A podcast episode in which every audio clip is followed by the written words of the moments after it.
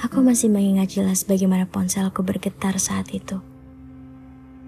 Menandakan sebuah notifikasi Instagram muncul darinya. Kita kenapa kayak orang sibuk sih, Ra?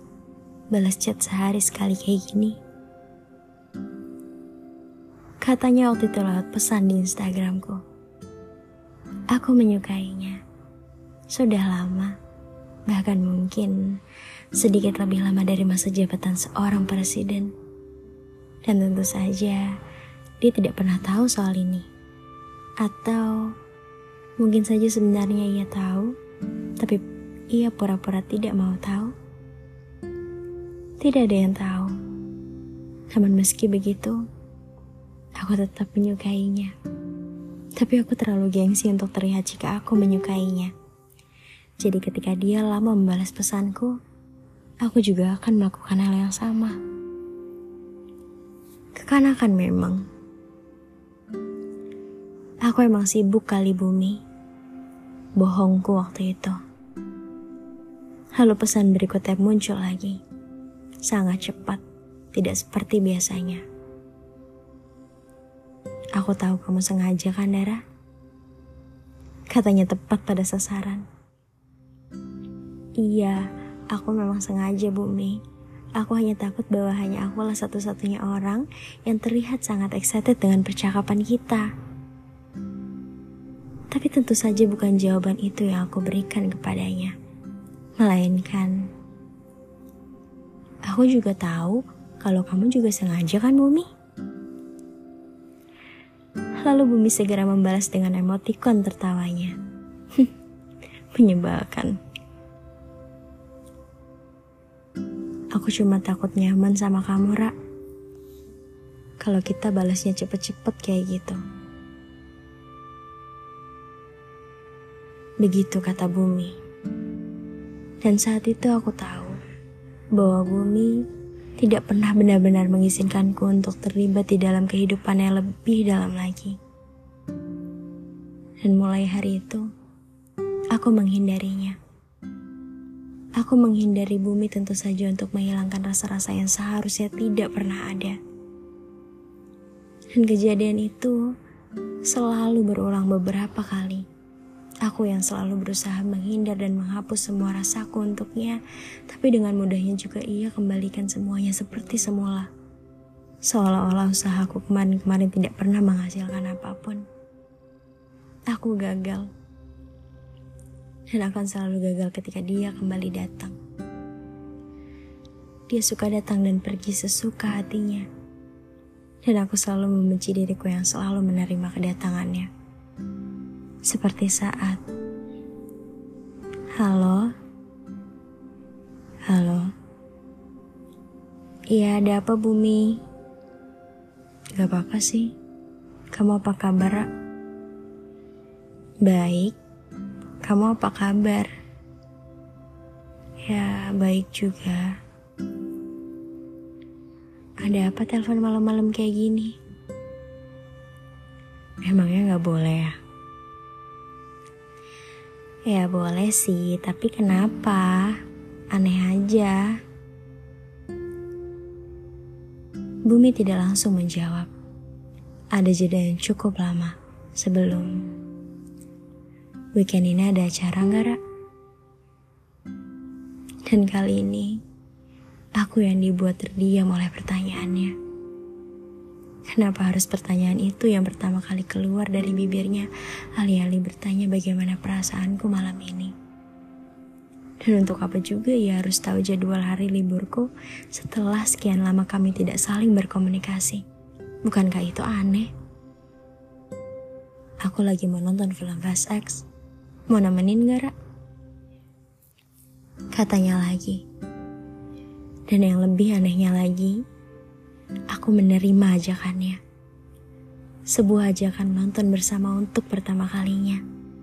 Dan bisa-bisanya, saat itu aku berpikir ini adalah sebuah kemajuan dari hubungan kita berdua. Dan aku masih mengingat jelas bagaimana aku menunggunya di depan pintu pagar rumahku. Saat itu dia bilang bahwa ia akan menjemputku. Yang sebenarnya sudah aku tolak dengan berbagai alasan. Karena sejujurnya aku hanya takut akan terjadinya momen canggung dengannya di sepanjang perjalanan kami. Dan tidak sampai setengah jam, akhirnya kami tiba di salah satu mall. Dan di sepanjang perjalanan, ternyata bumi banyak mengajakku berbicara. Apa pun. Seperti saat ia bercerita tentang hampir nyasar saat menuju rumahku tadi. Dan setibanya kami di gedung bioskop, ia menarik lenganku untuk mengikuti langkah kakinya. Ia membawaku ke tempat pembelian popcorn dan minumannya. By the way, aku gak pernah nonton seri film ini sebelumnya, Bumi. Kataku saat itu setelah kami berdua sama-sama duduk di kursi merah studio film ini. Loh, kenapa gak bilang, Ra?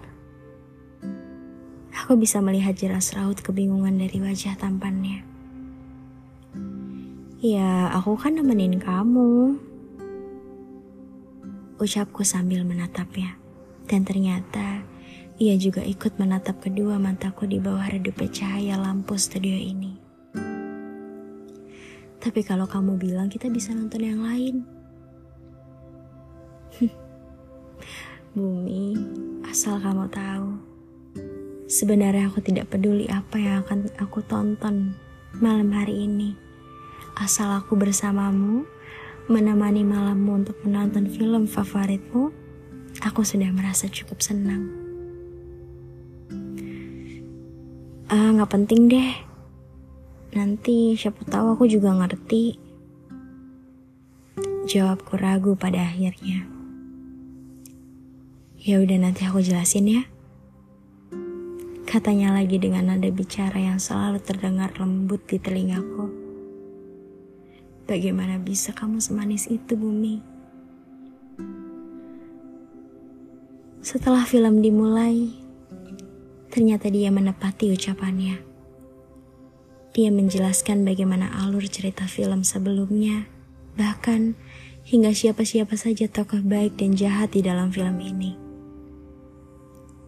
Sejujurnya malam itu aku tidak benar-benar mendengarkannya. Aku hanya menikmati bagaimana perlahan suara yang masuk ke dalam telingaku. Bumi, jangan kenceng-kenceng ngomongnya. Ucapku malam itu khawatir jika ada orang lain yang terganggu dengan suaranya. Dan dia tertawa kecil, lalu kembali menjelaskan apa yang sempat terpotong tadi. Kali ini sedikit berbeda.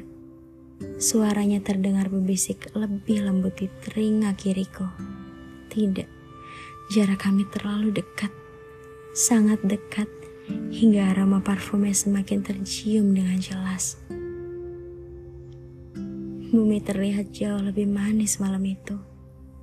Setelah kami banyak berbincang bersama, berbagi popcorn bersama, dan ketika aku menemukan ia sedang duduk menungguku keluar dari pintu toilet sebelum kami beranjak pulang.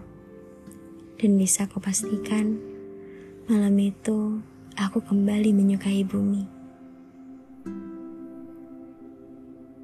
Bumi mengirim pesan bahwa ia sudah tiba di dalam rumahnya setelah ia mengantarku pulang. Notifikasi berikutnya kembali masuk ke dalam ponselku. Isinya, habis ini kita mau ke mana lagi nih, Rak? Sebuah ajakan jalan bersama untuk kedua kalinya sudah aku dapatkan. Bahkan sampai saat ini, aku masih bisa merasakan sensasi senang saat membacanya. Walaupun entah kapan itu akan terjadi, namun aku akan tetap selalu menunggunya. Iya betul. Setelah mengirim pesan itu, bumi ternyata pergi lagi sama seperti sebelum-sebelumnya. Dan aku pun kembali berurusan dengan perasaanku seorang diri. Tentu saja dia tidak akan pernah bertanggung jawab soal ini. Menyebalkan memang, tapi yang aku tahu di dalam hidup kita akan ada satu orang yang akan selalu kita suka, bukan? Walau tidak pernah berjalan dengan baik, tidak pernah bersama, atau mungkin kita cuma punya sedikit momen indah bersamanya, tapi dia tidak akan pernah tergantikan karena dia akan tetap punya ruang sendiri di dalam hati kita, tersimpan rapih di dalamnya, seperti halnya bumi. Bumi akan selalu punya ruang itu di dalam hatiku. Tersembunyi memang, tapi aku tahu di mana persis letaknya. Sehingga ketika ia kembali datang, aku akan dengan senang hati menyambut kedatangannya.